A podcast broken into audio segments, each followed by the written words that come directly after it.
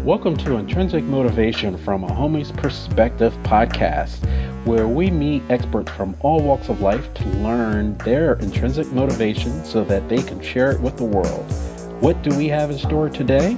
Stay tuned to find out more. Good morning, good evening, good afternoon, everybody out there in podcast land. You are in tune to another episode of Intrinsic Motivation from a Homie's Perspective. This is Hamza. And I am David. And we have a really interesting guest today. Um, we had a guest a few months ago, and she had. We were talking about anxiety and post-traumatic stress. And this uh, Beverly Surley, for those that listen to the podcast, uh, she is in Australia, and she was mentioning that in Australia you have more suicides associated with addiction and uh, just the after effects of war Then you had uh, people that actually died in war in Australia. And on the wow. other side of that, the, the guest that we have today, Miss Janet Colbert, she is the author of Stop Now, Stop the Organized Pill Pushers. And brief story, she's like myself, she's a transplant from tri-state and moved to Florida, like half of that state. And while working and living in Broward County as a nurse, she noticed that uh, there is a huge opi- uh, opioid epidemic happening there. Uh, so much so in 2016, there have been more overdose deaths in the U.S. than during the entire Vietnam War. Uh, without further ado, I'd like to welcome Janet Colbert to the podcast. Welcome, Janet. Thank you very much, Hamza, and thank you, David, as well. Yes, thanks for being yeah. here. Yeah, let's um you know, it's it, I want to get your as a side note. Uh, there's a lot of comedy relief or comic relief for the state of Florida. It seems like in that state, so much goes on and so much is observed by the rest of the country. Like this could never happen anywhere else. and what is your take on that? Oh, I, I know. Um, and uh, you know, we used to be known for our beautiful beaches, which uh, they're still there, but uh, this opiate epidemic is really it, the epicenter for the United States is in Broward County, Florida, and Florida should be very ashamed of that uh, that uh, distinction for our state. And um, I started out, I was a neonatal nurse taking care of drug addicted babies, and we had no idea why on our unit we had so many babies all of a sudden and um you know so i i started writing letters to politicians and telling them about this. And at the same time my friend lost her son blamed to this. And um before he died he did have an overdose. He went down he went to the hospital. The hospital called her and he told her then all about the pill mills that were in broward county florida. We had no idea. Uh, it was 150 just in broward county more than McDonald's, more than Starbucks. So I started writing letters to politicians, and I thought as soon as I let them know about this, these babies, they'll do something, and uh, they haven't. You know, the, the drug addicted babies has gone up a thousand percent in Florida. So just this year, I, I'm very proud to say um, we are getting legislation that's going to begin July 1st in Florida the three day limit on opiate prescribing during acute phase, and doctor education, and um, mandate that they check the prescription drug monitoring program, which is the database, before writing a prescription. And so I hope that that helps because, like you say, the, the deaths are every year they escalate more and more. We, there's no end in sight. Now, when you when you, I mean, that's Wow, I mean, especially to be at the forefront of, of this happening. When you were a neo ne- neonatal nurse, when did you first start observing? Like, what time frame was this that you noticed that something is not right? I started the organization in 2010, and it was, uh, I'd say, you know, maybe six months prior to that, we kept saying, what's what's going on? Why do we have so many babies on our unit that are addicted to drugs? And they're you know and when i was calling the politicians and asking them to do something about this and and not getting the response i wanted you know then i would write back and i'd be like you know if you don't care about these babies lives um think about you could end the national debt. I mean our babies are in this hospital sometimes months and months. Now, this is a intensive care unit, and they're using all the disciplines. So, physical therapy, speech therapy, the PharmDs, the neonatologists, nurses. You know, the the bill is astronomical versus a normal two day in and out delivery. So, you know, even that, it's taken all these years for us to get legislation in Florida. And but see, the drug companies, they have. Uh, a lot of power, a lot of money. They're they own everything. I mean, their their tentacles are everywhere. Mm-hmm. Now, Broward County, that's South Florida, and yes. so the first thing I would think of um, that's a little off kilter is Miami Vice. And Miami Vice was popular because they were actually highlighting all of the trafficking that was synonymous with Miami. Uh, you know, there is mm-hmm. one saying that the the the belt line or the skyline was built on uh, on on on non-pharmaceutical drugs, and with with Broward County being right outside that hub, is it fallout or just over overflow from what's happening in Miami?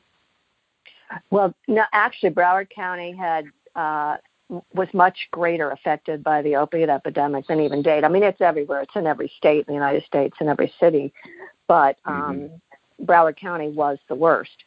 But um, mm-hmm. what you're talking about is drugs coming in, and of course, we're a peninsula, so there's ocean from every side, and uh, there is that. But you know, and I've often said, um, I think Trump does need to put a wall around Mexico, but he put needs to put one around big pharma first, because mm-hmm. eight out of yeah, eight out of ten heroin users start with that not so innocent prescription pain pill, and if we could, I know they're not going to stop production of the opiate like they did with the Quaaludes in 1904, uh, because there was too many deaths, and of course this has far surpassed that, but if we could stop that um, influx and that you know that prevalence of pills everywhere, uh, we could stop the demand for heroin, and there wouldn't be that much of a you know we would end that problem. Mm-hmm. What now politically you you mentioned and we don't usually talk about politics on our show but yeah, there was a huge position on a wall around Mexico. And a lot of people in the states we've had a couple of people uh, Arizona is a, another hard hit state. Uh, we right. had a guest that was talking about opioid abuse there.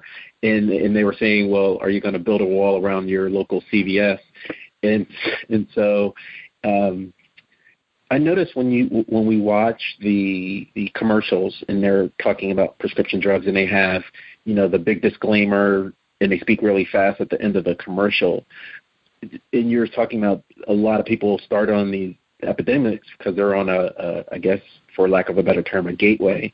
Uh, what's a better approach to uh, one get relief so that this never so this doesn't even happen?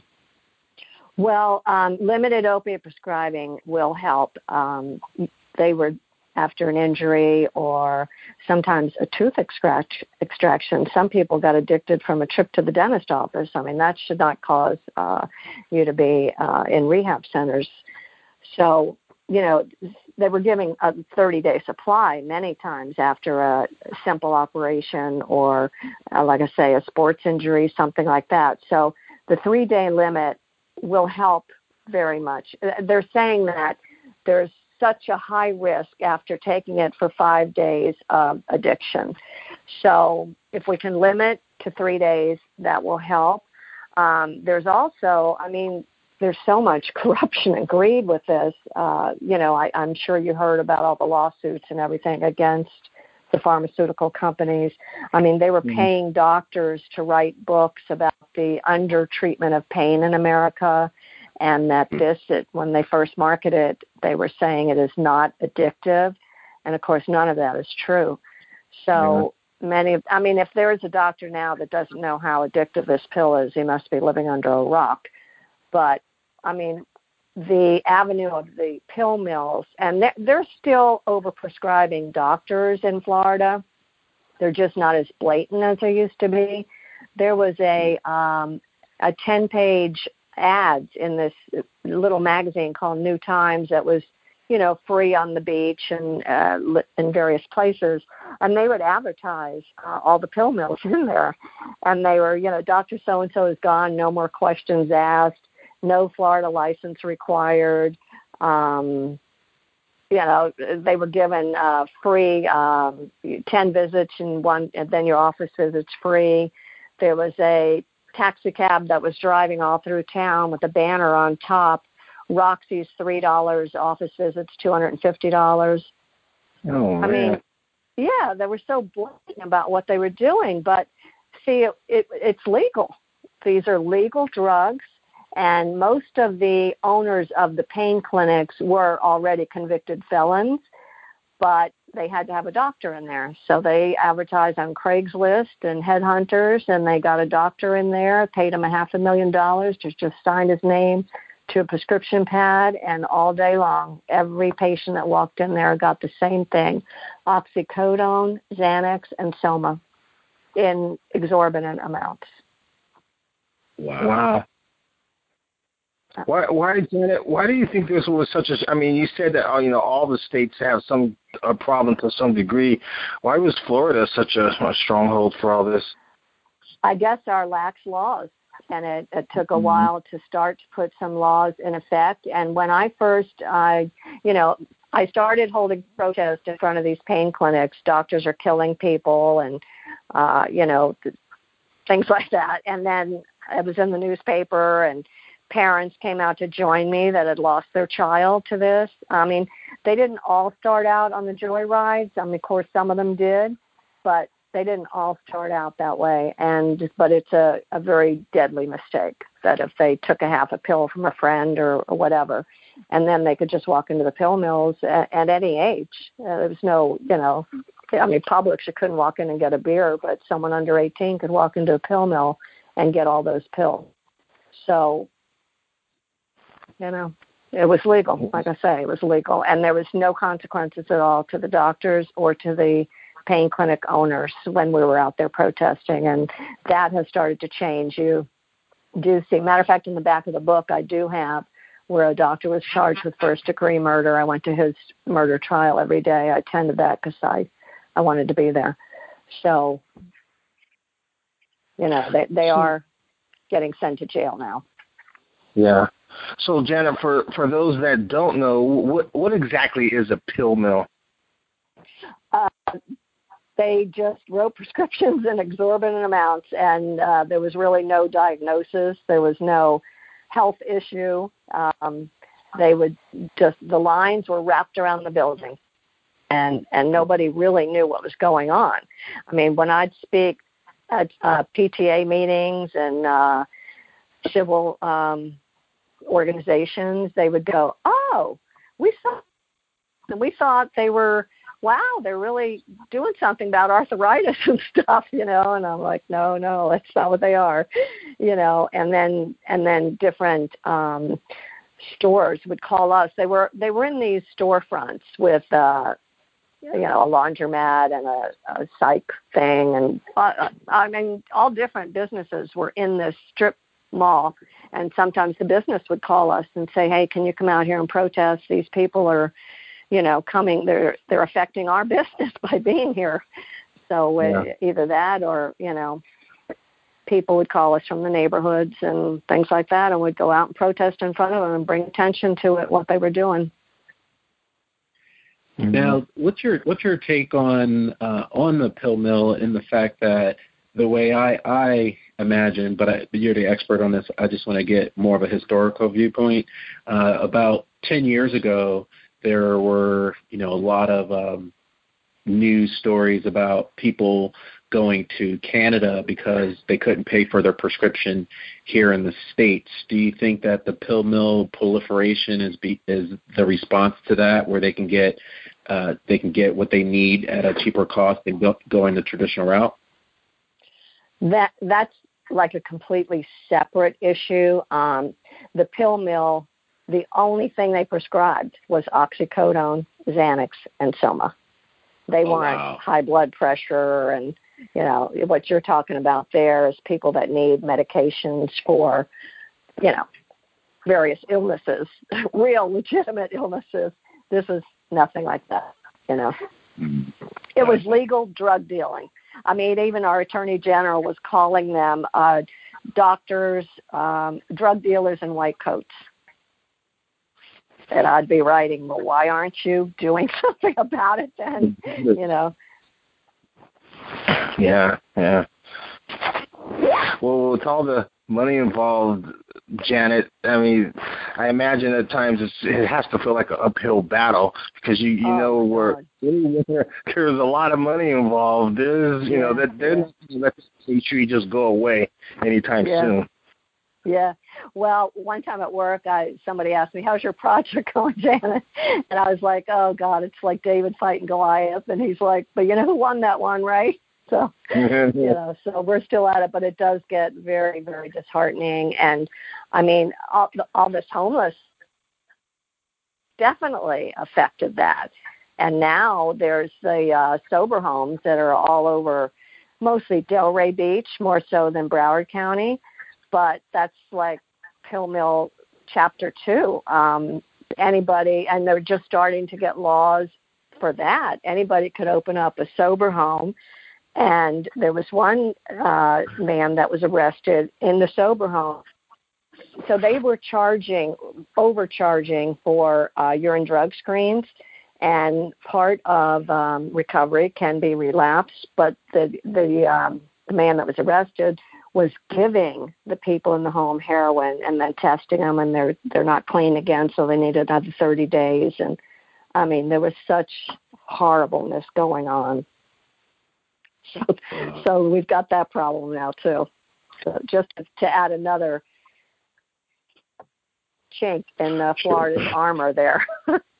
yeah. Well, I have a I have a David and Goliath question for you, uh, Janet, uh, because it, earlier this year they had that Parkland shooting, and you know when that happened, the the, the high school kids galvanized and got together, and they wound up you know making national news and mm-hmm. some of the backlash from a Goliath standpoint, some of the uh, news stations, I remember they were taunting that that one high school student that was, I guess, quote unquote, the leader, because he didn't get into one, you know, one of these prestigious schools that he applied for, and she put his mm-hmm. business out there.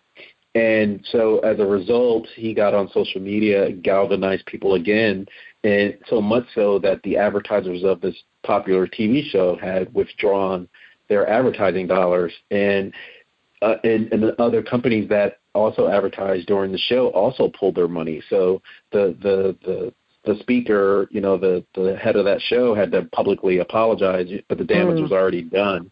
Are you right. doing any part, any type of um, electronic or digital uh, outreach so people know like where these Craigslist ads are or uh, letting people know on Twitter, you know, they've moved across the street type of deal?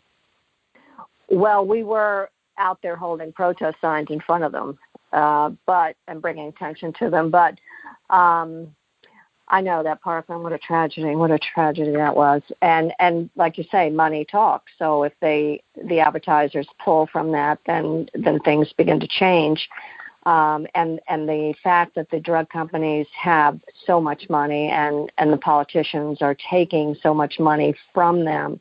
If uh, if I'm telling them I need you to do something to save lives, but they're at the back door, they're handing them their their next campaign, you know, and and they were all going that way. But like I say, this year I have seen a change. I mean, I was not able to get for so many years, I had the three day limit on opiate prescribing, and I wanted to mandate that the physicians must use the PDMP before they place an order for a prescription, and I couldn't mm-hmm. get it. But this year, I, I mean, I saw it all change right in front of my eyes. It was like unbelievable. Governor mm-hmm. Scott declared a state of emergency and then all of these same politicians that I would call and say, I need you to sponsor a bill for this, and they'd go, Oh, unless you get the uh, approval from the FMA, the Florida Medical Association, I can't do that. And I'm like, Well, why are you in office? You know, why are you there? And this hmm. year they all did it. And every and I was watching the committee hearings and every one of them passed unanimously. And there'd be doctors testifying that were saying, "Oh no, three days. We might need more than that, and this could happen, and that could happen." And I could see they they were like, "We're we're voting for this this year. This is going to happen," and it was amazing to see.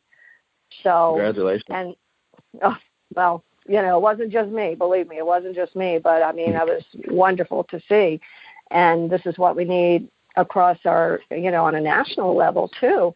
Um, I don't know if you saw that uh, 60 Minutes interview that they did with the DEA whistleblower no. several months ago. Okay, they brought out a story about um, Marino. Um, he uh, he sponsored a bill that, and this is uh, in Washington. He sponsored a bill that tied the hands of the DEA. So I I had, and, and this story is in my book, I had been to Marsha Blackburn's office in 2014 in Washington, D.C., because she did um, co sponsor that bill. And I gave her the court documents I had from DEA versus Walgreens. And I mean, you should see the atrocities that these, and I said, this is what's flying off our shelves down here. You know, don't sponsor this bill. And of course, she did anyway. But now she's trying to run for the Senate, and she's saying uh, how she is against the opiate epidemic. And she um, said that bill, when questioned about it, she said that bill had unintended consequences. Well, there's a, a bill now out there. It's House Bill 4084 and Senate Bill 1960 to repeal that amendment and give the power back to the DEA so they can go in and take care of these rogue pharmacies she hasn't signed it. And I called her office, I emailed her uh, legal assistant, and I'm like, if she wants to undo this unintended consequence that she caused, why hasn't she signed this bill? And she still hasn't yeah. signed it. I just checked yesterday. So, you know, actions speak louder than words. And on my website, my uh, website is stoppnow.com, and that's S T O PP stands for Stop the Organized Pill Pushers Now. So stoppnow.com under current projects, I do have what I'm currently working on, and that that is a bill that if everyone would call their representatives and senators and ask them to make sure they sign on to that bill because we need the DEA and we DEA law enforcement is all as we have had for a very long time. We haven't had legislators until, like I say, this year, what I saw in Florida was a complete change. Mm. Yeah, I'm thinking that. Um, go ahead, David. I was going to say, Janet, you know, besides all the devastation, the obvious devastation of this epidemic, and this might sound like kind of like a funny question, but is there any gain from I mean not just from selling all these and that kind of problem, but from and I guess what I'm talking about is like creating a problem and hey, lo and behold, here's a solution to it. So is there any gain from creating this? Is there someone gaining on, on some kind of level of creating this problem, knowing that this is what's going to happen, and then hey, we're going to come with some kind of solution or something, some angle um, besides all well, the you know the the drug companies are making billions and billions uh, from this, but then also now, um, to answer your question, they're riding in on their white horse and they have um, what's called MAT, medically assisted treatment, that it blocks the opiate site. So now they're also making billions on providing medically assisted treatment for this. Um, Vivitrol, and I don't know if you've heard of that. Um, but the thing is, there's there's a group. It's called Addiction Policy Forum. Now, the founder of that was a drug lobbyist, and the pharmaceutical companies are paying her. Her her organization is funded by big pharma. She's yeah. standing in front of Congress telling them how to allocate the billions of dollars that they were just given for, you know, to end this opiate epidemic. And it's all going well, a lot of it is going to the drug companies for this MAT. Yeah. Mm-hmm. So, yeah, it's a, and I'm like, well, how about fewer pills? How about cutting production by half, and let's see what happens instead of you know. So that's I mean they that's what I'm saying. Their tentacles are everywhere. Yeah, because like I, I even brought that up because it just reminds me of, you know, uh, you know, you can be watching TV and an advertisement will come up for some, and I a new, you know, some kind of new disorder that you never heard of before. Yeah, and yeah. and magically they have a magic pill for this disorder. And I kind of jokingly say to you know whoever's in the room, I'm like, well, you know what? I'm not interested in disorder. I'll wait till a couple months when they come up with a new one. Now I'll be interested in that one. yeah, yeah. Yeah, or just uh, or just not taking anything and eating healthy yeah, and exercising. Yeah. yeah. So, and uh, in my Appendix A in my back, I have the CDC guidelines. They should be instituted into law. That would help. And then I have um, in Appendix B, I have the letter that was sent from the U.S. Surgeon General to every physician in the United States saying we are partly responsible for this, and let's see what we can do to end it. Yeah, I'm thinking, Janet. I'm thinking about. Uh, the Vietnam War, since you're you know you're talking, you made reference to it, and you know, fr- and I wasn't born then, but just you know, just uh, my dad was in Vietnam, and in just mm-hmm. talking to other people, there there was discussion that uh, there was so much backlash for that war because for the right. first time, uh, for the first time, a majority of Americans had televisions, so they could actually see what was happening. You know, they had a visual. And mm-hmm. when you had first come upon this back in 2010, and, and, you know you're seeing these babies, I'm just wondering what type of if if there is a documentary in the works of you know this is eight years later, and th- this child was eight to ten years old, and this is the right. problems they have to deal with. Uh, is there any discussion about just looking at how much damage has already been done? They, I think that um, it's almost too early to have the research on it, what happens to them. But mm-hmm. I, what I've heard was some ADHD problems, things like that. But the bigger, bigger problem, far greater problem, is we're running out of foster care beds. Our um, DCF, which is uh, Department of Children and Family Services, are completely overwhelmed. There are way too many cases. And uh, I had a doctor write me um, when I was out there protesting, and he saw me in the newspaper, and he wrote to me said that two thirds of the cases that they go out are called out on. One or two of the caregivers are both substance abuse, and there's so many deaths from children in these homes due to neglect or sometimes torture. So that is that is such a, a horrible problem, such you know, and and it won't end until we can do something about this epidemic, this opiate epidemic. We've got to get. I mean, half our society. Well, I don't know. That's that's just. I usually am very factual, so half our society I can't say is on drugs, but. but it seems like it. and like I say, the the homeless situation and a lot of them are are on drugs. It's caused from uh, drugs and alcohol, and um, mm-hmm. you know, and like I say, these children situation that are being raised in these homes. It's really sad. I have a, a two-part question to that. So the, the first part I was thinking about was, you know, many moons ago I, I was a teacher, and uh-huh. when I, ta- I taught second grade, and when I taught, some of the students at the time were going through the crack epidemic. So mm-hmm. you know there was a lot of disruption uh, with those kids, and it was a it was a middle class school too. It wasn't a lower class school. And so my first part is, uh, are you see are you is there enough research that can segment por- portions of the population based off of income? And the second part of that question is um, when you mentioned homelessness, you know, a lot of vets are homeless. So, uh, yeah. has there been any research as to what percentage of the population are actually vets? They, uh, the Veterans Administration, there was uh, a few articles on that regarding how many of them are addicted, and there was a case where uh, the parents were telling the doctor, "Don't give him anymore. He's uh, he's addicted to this." And the guy had an overdose and died right there on the facility.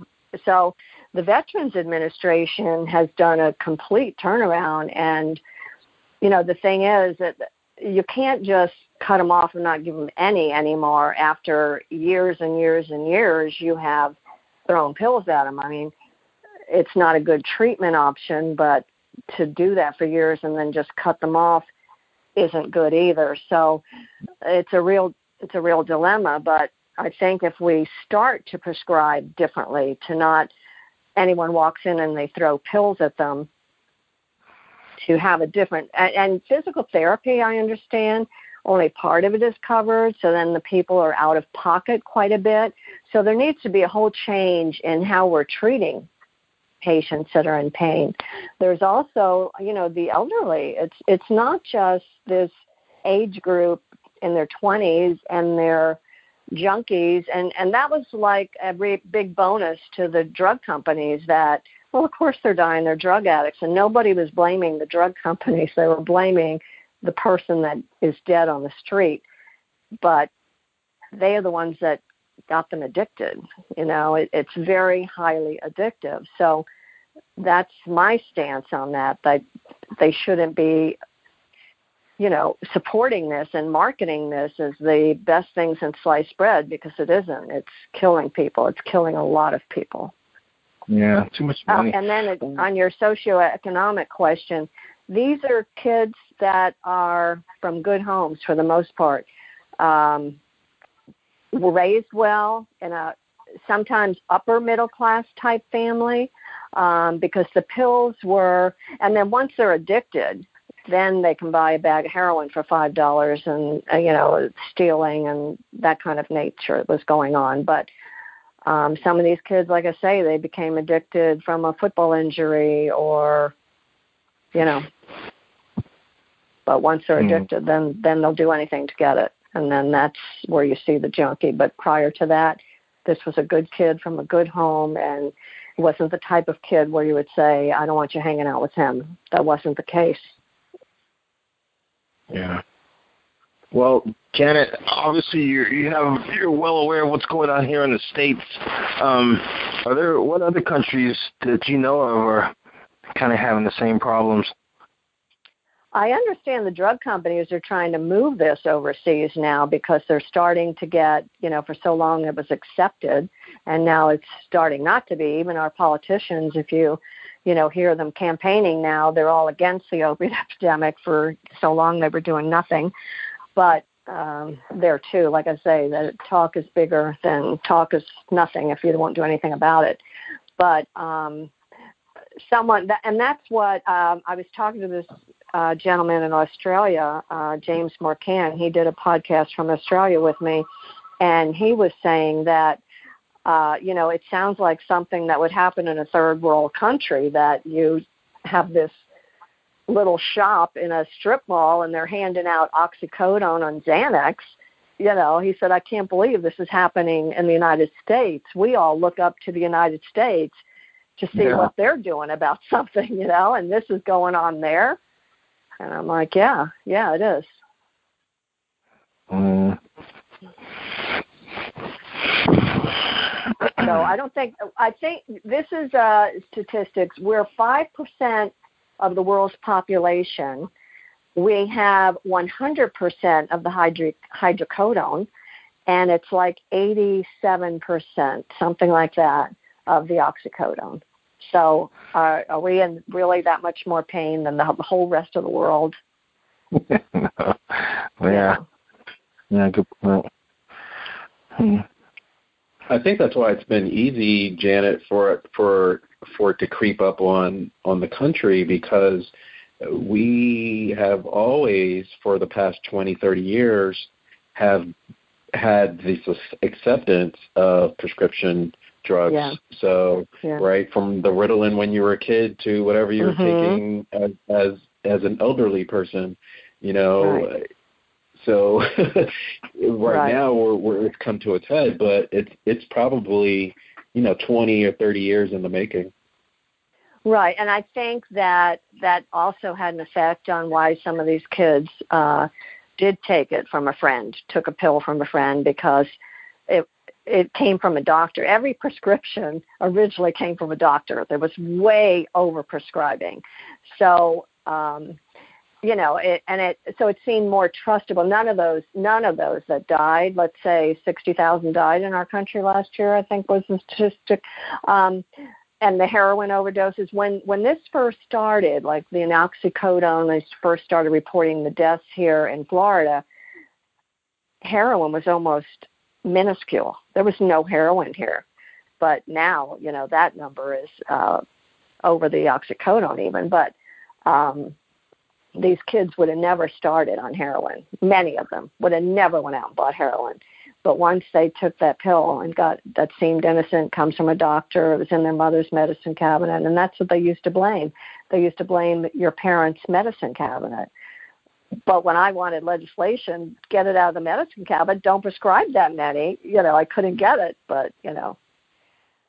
So that's that's part of the problem. It came from a doctor, so it seemed okay. Mm. Now, popular culture usually memor- uh, right it mimics what's happening um, in real life, and so you know over the years we've had uh, the war on drugs and drug movies that were popular, or you saw a drug king a drug kingpin's downfall. Are there any popular movies today that that people should be aware of that you know because on, on one level I think I think that's the other thing that happens is the whole NIMBY thing. It's not in my backyard, so I don't know what you're talking yeah. about. And is there anything now where they could look at a movie or somewhere you could direct people to, in addition to reading your book, I was going to say they can read my book. That's what course, one doctor said to me. He said, "Not only is your book really fantastic, he said it really is." Uh, Dr. Andrew Kolodny, I don't know if you know of him, but he's a researcher and he has an organization, physician for uh, responsible opioid prescribing. And I do have, I did use some of his research in my book. But he said, this is what he said to me. He said, um, "Your book is a historical document, and 40 years from now, when they're wondering about that plague of the opiate epidemic, I hope they find your book. and I wrote back to him, I'm like, 40 years from now, I hope they find it now. Yeah, you know now.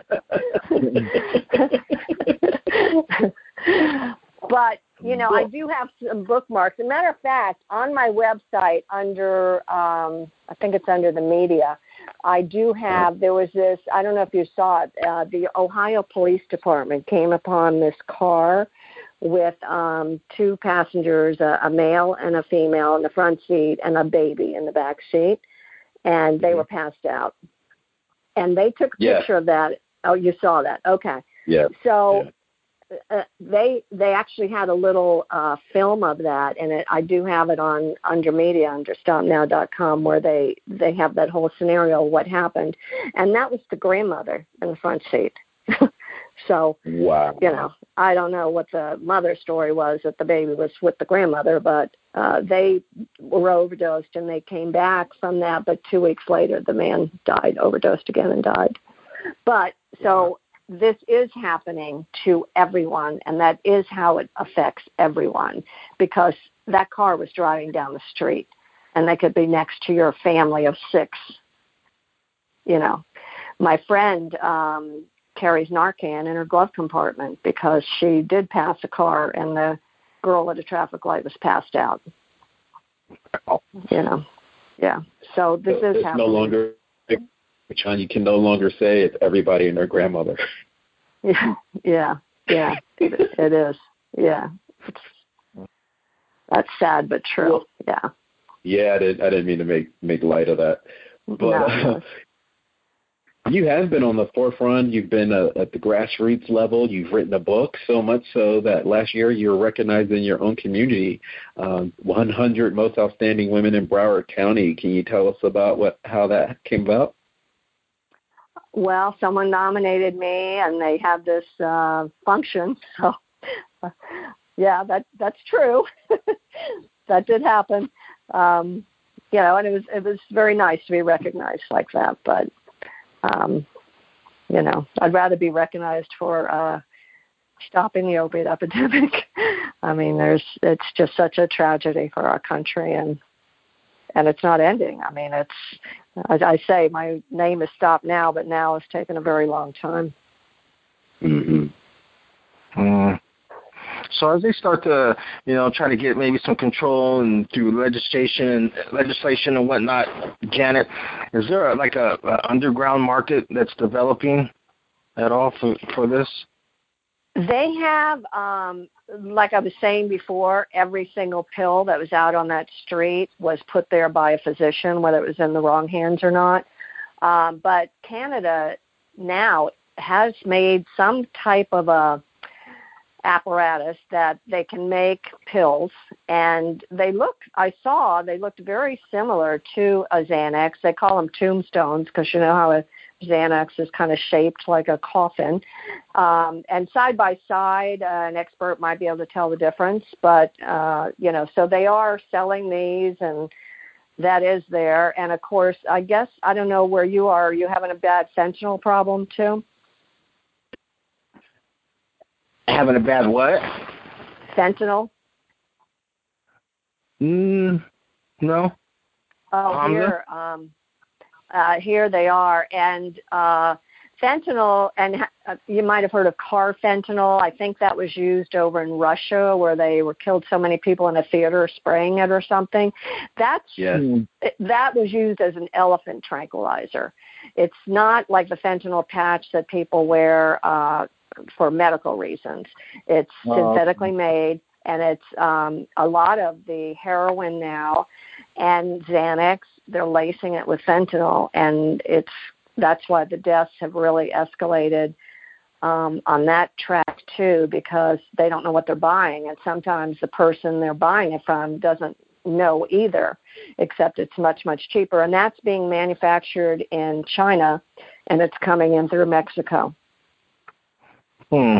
I think that's what, if, and I might be wrong, but wasn't that what Prince overdosed on? It yes, yes, you're right about that. That is what Prince overdosed on. And here yeah. too, he he came about that addiction honestly. I mean, he fell off the stage and had hip problems and yeah. because he was very against all drugs, all drinking, but yeah. he got addicted from that injury. Um yeah. And then and then that's all you care about is I have to have it, you know. Yeah, gotta get. And I think part of it too was um, just from what I had heard and or read. Being a Jehovah Witness, he was against getting any kind of surgery or blood transplants or or transfusions or something like that. So they do believe in that, yeah. So probably was, yeah. So, yeah. Yeah, yeah. So consequently, he was, you know, had to deal with all this pain, and so I guess that was part, you know, part of it. Yeah, physical therapy, non-inflammatories, uh, he'd still be alive and happy. But um, yeah. you know, and and they are trying. Part of what I've heard from uh, Washington and looking at some of these town hall meetings that they're having, they are trying to come up with a non-opioid opiate um, pain reliever. So we need some research going on that, and that would be a wonderful thing. But um, you know, the drug companies now originally what the opiate was for was for cancer patients, end of life stage, and and uh, that kind of thing. And of course, it doesn't matter if that person's addicted to it. They're you know they're in bone cancer or something like that. They're in extreme amount of pain, and that's all that matters. Just palliative care keep them comfortable. But then the drug companies realize they can make so much more money just giving it to every, everybody for any reason, and that's what they've done to our country. Mm. And people need to know this. Yeah, I, think that was the scary part about about Prince's death was the fact that he had counterfeit fentanyl. So, mm-hmm. you know, even uh, that may be a precursor of people getting around this three day limit um, because, it, like you said, if if if it's so addictive, right? And now I'm used to getting it for uh, for 30 days, and now I'm taking down the three A's. It kind of opens up a black market. Do you think?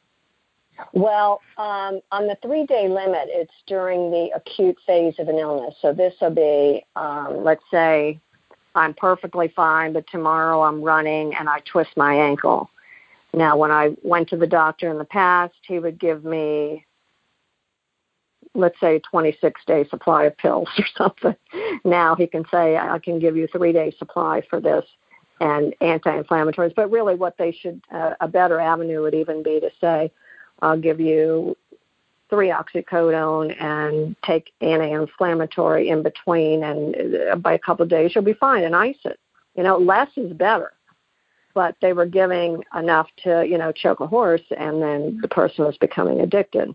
So mm-hmm. that's what was happening. But this, what's happening with the you're talking about the chronic pain patient that has been on it for years and years now their doctors are starting to get scared and saying you know i don't want to kill anybody i'm not and they just cut them off.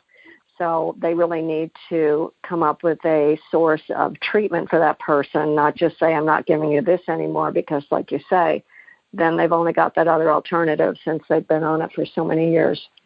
They need to gradually wean them off and do something else to whether it's acupuncture or chiropractor or something like that to mm-hmm.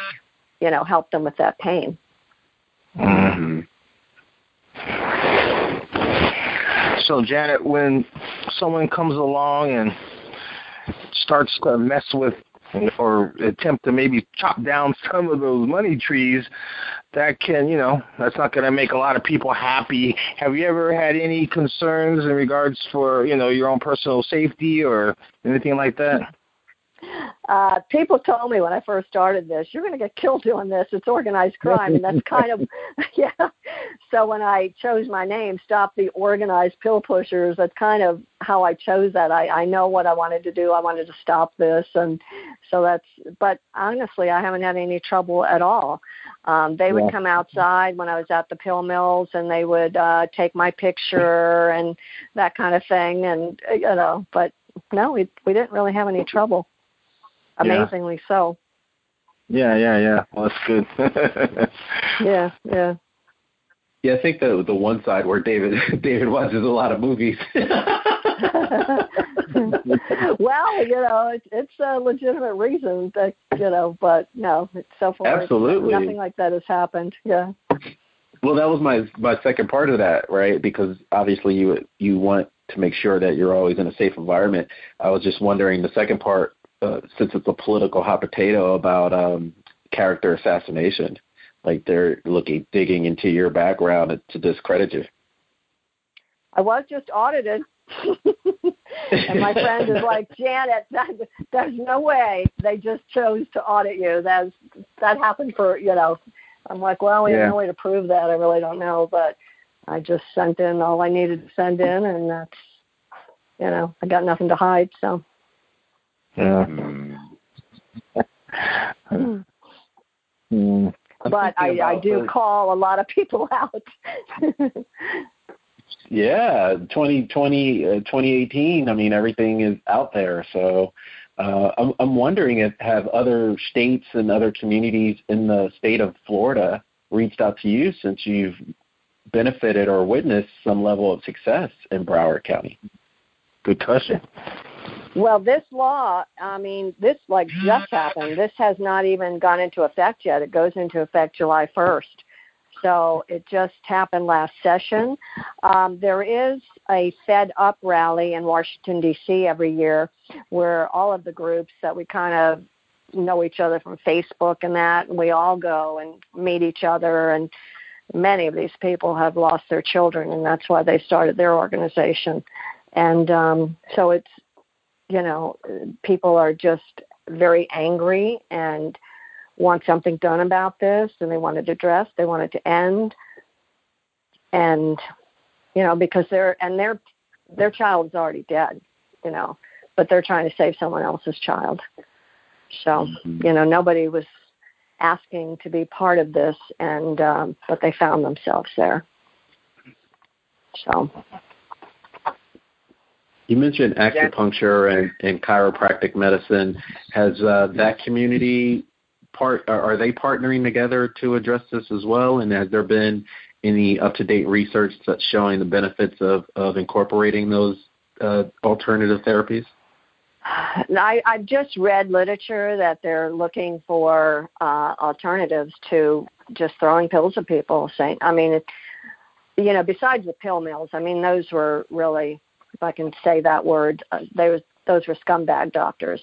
Um, there are, you know, other doctors that, I mean, healthcare right now is, uh, you know, in, in bad shape. It has been for years. I, I remember when they first started managed care, and they were like, okay, uh, you know, this person can only be on the floor for three days, and if they get an infection around there longer, that's your dime, not ours. And and doctors are, you know, really out of their pocket practically. Uh, you know, it's it's been very bad for doctors for a long, long time. Legitimate doctors that are trying to really treat their patients and and make a decent living, but um, you know that's that's the situation in our country, and they do need to come up with uh, a better way than to just throw pills at them and say, "Here, take these and call me in the morning," right? you know, because these are causing a lot of harm, and it's cost our country billions and billions of dollars too. Yeah. So now I think that's where you have a leg to stand on where people would actually listen because if you talk about the economic impact then people would you know pay it pay, start paying attention I hope so. I hope so because it certainly is affecting us all. I mean, like I say, and, and everybody's making money. I mean, the hospitals are making money, you know, with all the overdose patients in there. The uh, morgue is making money the you know the i mean our medical examiners they they don't even have enough uh personnel to handle all the bodies that are lined up i mean wow you know it's like i say it, it really is and and the opiate epidemic that was declared probably at least uh 8 years ago. And you know when ebola what not to make light of that but two people died from that and everyone in the country was all the money that was poured into that. And this is every day every day we're losing i think it's 46 people in the united states. I know florida when i first started holding protests it was seven a day and they were saying well if dolphins or seven a day were swimming up on shore people would be up in arms every day another seven but these are people and no one's up in arms you know and now that number's 15 a day in florida so you know wow. it's doubled. Yeah. Are you still working as a, a an R a registered nurse, uh, Janet? No, no, I'm not. I retired. Retired. Okay. Yeah. What are some signs that you know the layman that is unaware and, and only sees the news headlines? And we see the news headlines when it's the end, right? When somebody actually died. What are some some some signature, I guess, thing, a character characterization, or um, are there body sores or something that we should be aware of that we see with our friends or loved one that may mean they're a candidate and they need assistance? You mean someone is under the influence? And yeah. Maybe, okay. Um, I, I mean, I I don't know. To tell you the truth, I don't know because I've never had, thank God, anyone in my home that was um i think that you can kind of tell from their behavior but mm-hmm. um you know everyone's different and i i don't really know the answer to that question um other than to say i i think they've said in school all of a sudden they start skipping school or you know their grades start to drop um and this is again i'm talking about a younger person i just heard um i went to this seminar a few weeks ago, and one of the speakers who was very, very good, he was this young man that was at Columbine High School, and he was in that library. And he was hiding under the desk because when they heard it, they thought it was um, they thought it was a car backfire and uh, school shooting hadn't happened prior to that. And then they they realized it was a gun, and the teacher stuck her head in the library door and said, "Get under the desk." And they all were sitting ducks under the desk there and he came in and uh his best friend was killed right next to him and he didn't know he had been shot but he had been shot twice and um he said that day uh they took him to the ER and they gave him 30 day supply of pills. And then his primary doctor gave him another 30 day supply of pills. And he said you know our our family, going back four generations, no one had ever had an addiction to anything. And he became addicted. And he was on drugs for quite a few years. And he finally became came off and went through rehab and now he goes around and gives these talks so i mean it can happen to anyone that's very important that people realize that and it isn't there's such a stigma to it but it's the pill that's so highly addictive, uh, not the fault of the person taking it. And he was saying he was given a talk one time somewhere, and he could see someone way in the back of the line with like a um, one of those dogs that you bring with you. And that man uh, waited for him, and he talked to him afterwards, and he said, "I want you to know." that I was on the SWAT team that went into the library that day. And he said there were 16 of us there's only two of us still left alive. The others have either committed suicide or died from drug overdose because of what they saw. Because it was the SWAT guys. Wow. Yeah. Wow. Yeah. Wow. So yeah, I think that's where it should really be not you know a, a big. I mean, you can't wrap it up in a bow, but if we highlight the all of the long term ramifications, you know, mm-hmm. um, yeah, that survivor's guilt contributes to a lot of a lot of that suicide and death afterwards. Like, why am I still here when that happened? And you know, there's no, right. or it doesn't sound like there's an, an outlet where you know groups can get together and talk about it because we're having so many um, violence. We're we're we're I guess numb to it because we hear it so much. It's like Right. You you you know people may make a meme or something on social media, then it goes away, and then it happens again a couple of weeks later. It's a never-ending cycle right now that needs to be broken. And he said at that time it hadn't happened before, so there wasn't help for them. No one, no one asked him, you know, how can I help you through this? It was here's some pills, and he said, and truthfully, he said the pills helped me more for emotional than they did for the pain. They helped me emotionally to get through that. But then he was addicted to them. Yeah. It's it's the same as heroin. So that's why they can get heroin so cheaply. It's cheaper once they're addicted and they become heroin addicts. Yeah. So. I think the bigger discussion that's scary is that we're so used to pill, like popping a pill, like I'm yeah, going to lose weight, yeah. I'm going to have a weight loss right. pill, or I'm going to right. write the microwave society. So it's probably a right. bigger conversation where that is not the one all end all end all be all solution. Right. Exactly. That's exactly right. Yeah. Mm this has been very eye opening, very enlightening, and, and it sounds like you, you've made some headway. You've been at the forefront. You, you're seeing some change, and it doesn't sound like you're stopping anytime soon. So I, I definitely, you know, uh, honor you and, and congratulate you, and you know, Thank hope you. you keep up the great work and and and keep us posted. I'll, I'll do some alerts, some Google alerts and things like that, just to follow up with you. Maybe we'll have you on, um, you know, in the future, just to give us an update of what's happening. Thank you. Thank you. And please let everyone know about the book Stop Now. They can get it on uh, Amazon or Barnes & Noble, or they can go to my website, stoppnow.com. And um, awareness is what we need. People, uh, you know, there's so many that they think, like you said before, that this doesn't affect me, it's somebody else. And uh, you can't go into a room with more than 10 people and not know someone that lost someone or knows someone or the kid next door.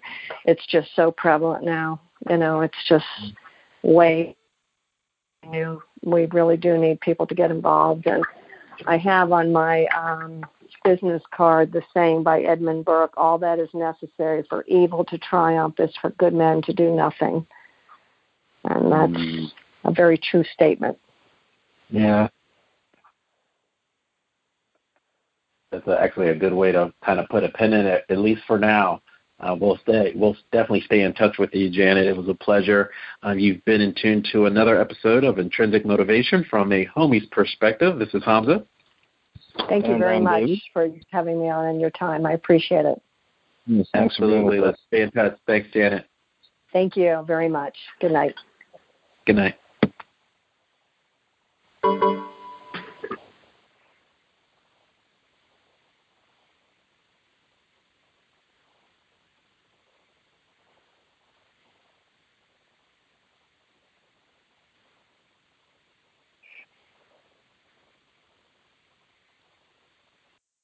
Listen to Intrinsic Motivation from a homie's perspective on RadioPublic. It's a free, easy to use app that helps listeners like you find and support shows like ours. When you listen to our show on RadioPublic, we receive direct financial support every time you hear an episode. Experience our show in RadioPublic today by listening to the show link in our episode notes, and thank you for listening.